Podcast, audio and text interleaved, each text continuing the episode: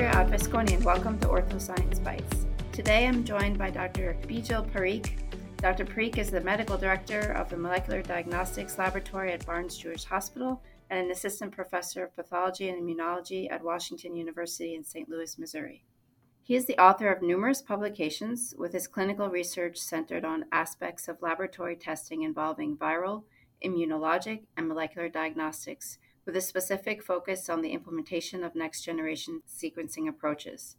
Recently, Dr. Parikh authored an article published in Clinical Microbiology newsletter titled Laboratory Strategies for Diagnosis and Monitoring of Hepatitis C Virus Infection. Thank you, Dr. Parikh, for joining me today for a more in depth discussion of this article. Well, thank you for having me. So let's start with the epidemiology of the hepatitis C virus, or HCV for short. How prevalent is HCV in the US and globally, and how is it transmitted? Sure. So, globally, there's an estimated 71 million people who have chronic HCV infection, with about 1.5 million new infections occurring uh, every year. So, the WHO estimated that in 2019, we had approximately 290,000 individuals that died worldwide from hepatitis C. In the US, we have about 4.1 million people that are estimated to be living with hepatitis C, and most of these individuals don't know that they have the virus. Uh, an important note about that 4.1 million, it's roughly 1% of the population, so it's a, it's a pretty sizable amount. If we dig deeper into the data, HCV can either be chronic or acute, and that depends on whether the infection was acquired within the last 12 months or not. In 2018, the year we have the most complete data for the US, for chronic HCV infection, a third of new infections were reported in the baby boomer generation. And so these are adults in their mid 50s to early 70s, this used to be the most prevalent group for HCV infection. However, another third of infections have been reported in the millennial age group. So these are adults in their 20s to 30s. And then another quarter of new infections were reported in, in the Generation X or, or adults in their late 30s to early 50s. For acute HCV, the estimated number of annual HCV infections was almost five times higher in 2018 than it was in 2010. So this is amounts to nearly 60,000 new cases of HCV. Most of these are attributed to increases in HCV infections in the millennial age group, and acute HCV infections increased disproportionately in four states that have been affected by the opioid uh, epidemic. These are Kentucky, Tennessee, Virginia, and West Virginia. As far as how the virus is transmitted, basically the virus can be spread when a person comes into contact with blood from an infected person. So globally, this can occur through unsafe healthcare or unscreened blood transfusions, this is fairly rare in the US. However, globally and in the US, injection drug use is the most common risk factor for HCV acquisition. So, approximately 60% of new cases can be attributed to this risk factor. Sexual transmission of HCV can also occur. This mostly involves men who have sex with men or MSM. It's about 15% of individuals. And the risk is slightly higher in that group that is also co infected with HIV. And then patients on chronic hemodialysis comprise another group, about 8% uh, of, of infections. Uh, thank you for, for that overview. And what symptoms are present when one is infected with the hepatitis C virus? So, the incubation period for hepatitis C ranges quite a bit from either two weeks all the way up to six months. So, if you're going to have symptoms, you might not show them for a while. The thing about HCV is that following the initial infection, approximately 80% of people don't show any symptoms. And that's why it's so tough to identify those that have been infected. But if you happen to show symptoms, these can range from fever, fatigue, decreased appetite, nausea, vomiting, abdominal pain, dark urine or pale stool, and joint pain and jaundice. But again, it's just a small fraction of the individuals that are infected will, will show those symptoms. And you wrote about the World Health Organization that they have set ambitious HCV targets for the year 2030, including increasing treatment access to 80% of those eligible, reducing incidence by 90%, and decreasing mortality by 65% due to all causes of viral hepatitis, including HCV. What are some of the critical requirements to meet their targets? So that's it's a great question. There are actually three main requirements that we're looking at to, to meet these targets. So they include knowledge of one's status, access to curative therapy, and prevention to new infections.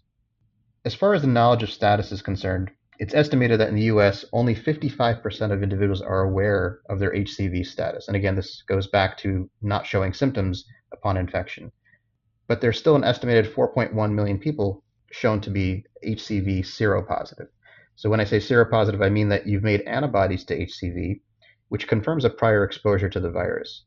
About 30% of untreated seropositive people will spontaneously clear HCV, so they they'll get rid of the virus, and there will be no additional problems from that. But there's another 70% that needs some sort of medical intervention to prevent long-term problems associated with HCV. And so these long-term problems include liver failure or even cancer. And so the key factor limiting knowledge of one's status is getting tested. The second critical requirement is access to curative therapy. So I, I can't state this strongly enough. Therapy is curative in greater than 95% of infections. So it's, it's really effective. In 2017, only 7% of HCV infected people globally had been treated.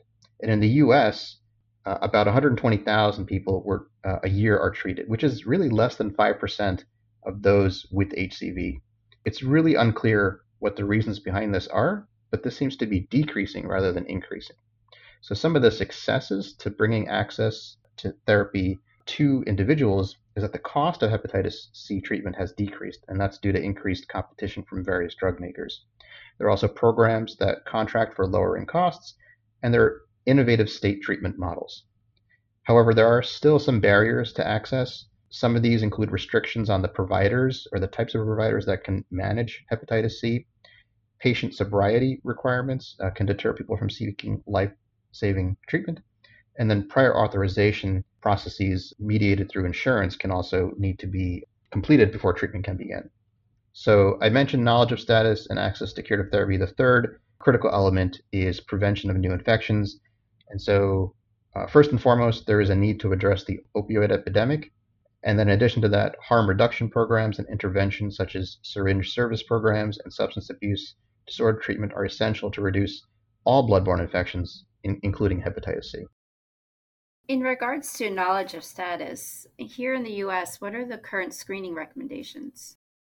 There's been some shifting epidemiology which has influenced uh, revision of screening guidelines. And so in 2013, the recommendations were to screen just the baby boomers and those engaging in high risk behaviors.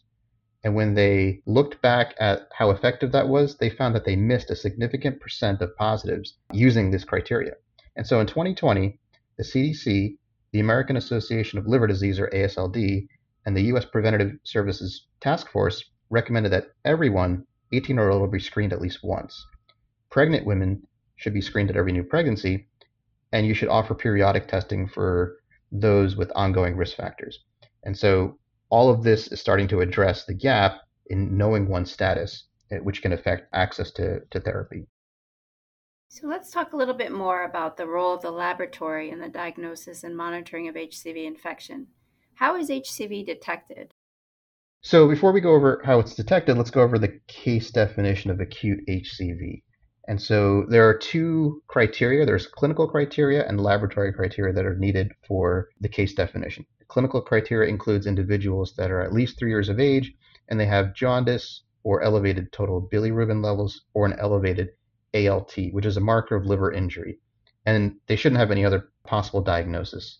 That combined with laboratory criteria is essential. So the laboratory criteria is that you have a positive RNA molecular test or an antibody test with a negative test or negative result in the previous 12 months. The 2016 CDC case definition, which was replaced by the 2020 uh, case definition, did not include bilirubin measurements, but more importantly, it didn't stratify between presumptive and confirmatory. So, presumptive diagnosis is based on just the antibody testing, and confirmatory diagnosis is based on molecular testing. So, as far as detection methods, the CDC currently recommends a tiered approach for HCV screening and diagnosis. And so within this tier, the first test is for the presence of antibodies, and that's used to determine whether an individual has been exposed to HCV in the past or whether they have a current or active HCV infection. In the second tier of testing following a positive antibody test is molecular testing, and that's used to confirm infection and it serves as a baseline prior to the initiation of medication. So when therapy is considered, ultimately, genotyping can be performed to predict treatment efficacy. What are some of the diagnostic testing challenges that labs face? One of the important challenges that, that the labs face is applying this tiered approach to samples that we get in the lab. So in an, in an ideal setting, two individual specimens would be sent to the central laboratory for testing a specimen for the antibody test and a second specimen for molecular testing. However, if our positivity rates for serological testing are low, so maybe 3 or 5%, 3 to 5% of these tests are positive, we're really discarding greater than 95% of these secondary specimens. And so these second specimens that are sent for molecular testing are unnecessary and very wasteful. Alternatively, if you only ask for a single specimen, then communicating a positive antibody result to a treating physician and expecting the patient to result for a second blood draw can be problematic as well. So the patients may be unwilling or unable to schedule a follow up appointment for additional blood draws due to financial or transportation issues. And then this can lead to an overall extension of the diagnostic time from days to weeks to even months. So ideally, we should be able to reflex molecular testing from a single reactive antibody test. But there are issues with this too. Accessing sample tubes outside of laboratories that are equipped and trained to perform molecular testing can lead to a potential false positive through unintentional contamination events. So, one solution is a single line serologic and molecular test platform, and that can decrease this possibility of contamination. The drawback is a lot of that equipment is not always readily available. And how should the serological and molecular test results be interpreted? So there's challenges here as well. So a positive antibody test and a negative molecular test can either signal viral clearance, previous treatment, or a false positive result. And so remember, the antibody is going to be positive for life, but the molecular test will detect whether there's active uh, virus there. So if you think the antibody test is a false positive, you can choose to test on a different assay platform. Most manufacturers have a slightly different uh, set of targets, and that's why that would work. The same holds true if you believe that the molecular test is a false negative. Finally, a recent infection can lead to a negative antibody test, but with the appropriate clinical sign, so if somebody's got elevated liver function tests, then a molecular test should be considered because you could be in what's called this window period before the appearance of antibodies. So, to briefly summarize, a positive antibody test indicates presumptive HCV infection and should be clarified with an RNA molecular test to determine if infection is current, resolved, or a false positive. So if it's current, the molecular test will be positive, and if it's resolved or false positive, the molecular test will be negative. Excellent. Thank you for that overview. So we've discussed transmission, screening, diagnosis, and monitoring of HCV. Let's turn now to treatment. How can HCV be treated, and are there any new treatments on the horizon? So prior to 2014, the standard of care for chronic HCV infection was based primarily on interferon alpha therapy coupled with ribavirin. So effective treatment required accurate genotyping. As genotypes 2 and 3 responded really well. Genotypes 1, 4, and 6 required longer treatment and increased exposure to these toxic and, and frequent side effects. So September of 2014, sofosbuvir was the first FDA-approved direct-acting antiviral, or DAA, and since then, a handful of pan-genotypic therapies have become available. So when I say pan-genotypic, it doesn't mean it doesn't matter what the genotype is, and so you don't uh, the need for genotyping has actually decreased. Many of these drugs are effective in individuals with extensive liver damage or cirrhosis, and so treatment can be effectively started at any point along the continuum of disease. These drugs are really effective at a cure, as I mentioned before, so any new treatments would either decrease the frequency of taking them maybe decrease the number of weeks there need to be taken or mitigate any potential side effects. And I think that's where those new treatments that are on the horizon uh, might fall into. But we have very effective therapies now, so the room for improvement is actually much smaller. And how can the efficacy of HCV treatment be monitored? You want to follow HCV through molecular testing, a very sensitive molecular test. So if you fail to detect HCV after you complete therapy, that's called a sustained virologic response, or an SVR. So achieving an SVR 12 or an SVR 24 refers to undetectable HCV levels at 12 and 24 weeks post therapy. And if you can achieve these levels at 12 and 24, that correlates with a nearly 100% cure rate. Wow, that's fantastic. So, to wrap it up, where do you see HCV testing trends going? You know, I think of the three critical elements of HCV uh, elimination knowledge of status, access to care, and uh, prevention of disease, HCV testing is really going to have the most impact on, on knowledge of status and our ability to reach those WHO targets. My last question What types of innovation could solve for some of the diagnostic testing challenges that you mentioned earlier? Sure. So we've already mentioned the need for single specimen reflex testing to shorten that window from testing to diagnosis, and several manufacturers are now responding to that. Secondly, there are other strategies that include uh, the development of really sensitive antigen detection methods that could rival molecular viral detection. So, for this strategy, for it to be effective, we would need it not only to be very sensitive, but also field deployable. So, running these tests outside of the central laboratory.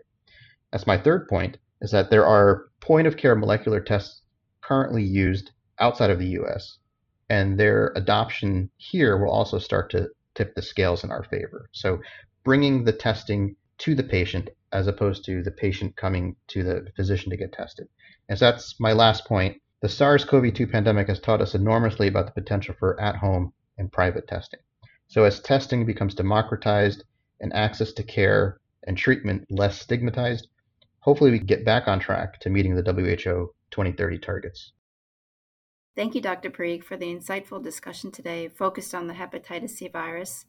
It's clear that the lab has an important role in the fight to reduce incidence of HCV and decrease mortality due to all causes of HCV. I hope everyone enjoyed this podcast episode. Make sure to review sections within the podcast description for reading materials we have suggested, including Dr. Parikh's article. Based on today's podcast, I leave you with our pop quiz. What detection methods are used to diagnose HCV infection? You can go back and listen again if you'd like some more details. Thank you so much for listening today. Please subscribe to OrthoScience Bites, our monthly podcast, where we will be discussing more complex questions we face every day in our labs. Brought to you by Ortho Clinical Diagnostics, pioneering advances in diagnostics for 80 years, because every test is a life. Take care, stay healthy, and safe.